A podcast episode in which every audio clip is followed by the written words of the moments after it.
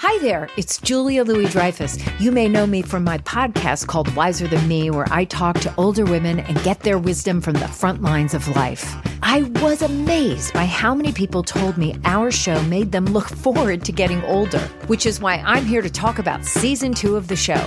Sally Field, Billie Jean King, Beverly Johnson, Ina Garten, Bonnie Raitt, just to name a few. All hail old women. Wiser Than Me season two is out now from Lemonada Media.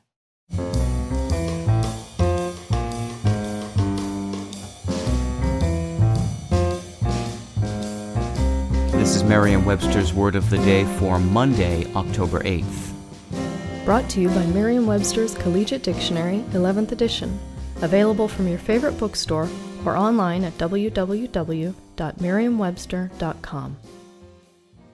The word of the day for October 8th is jactitation, spelled J A C T I T A T I O N.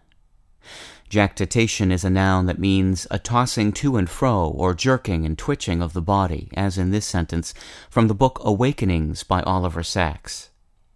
It is clear that Mrs. Y's tics are far more complex in form than mere Parkinsonian jerks, jactitations, or precipitations. In the 1600s, lawyers began tossing around the word jactitation, which can be traced back to the Latin verb jactare, meaning to throw. Originally, jactitation was used as a word for a false claim or assertion being publicly thrown about to the detriment of another person. Run of the mill slander and false claims of being married to someone were two common types of jactitation brought to court.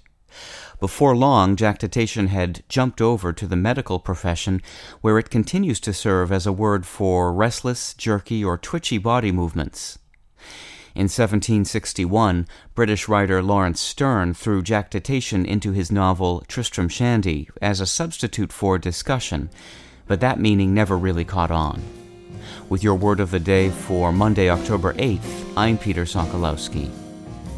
For more information, visit Merriam-Webster online at www.merriam-webster.com.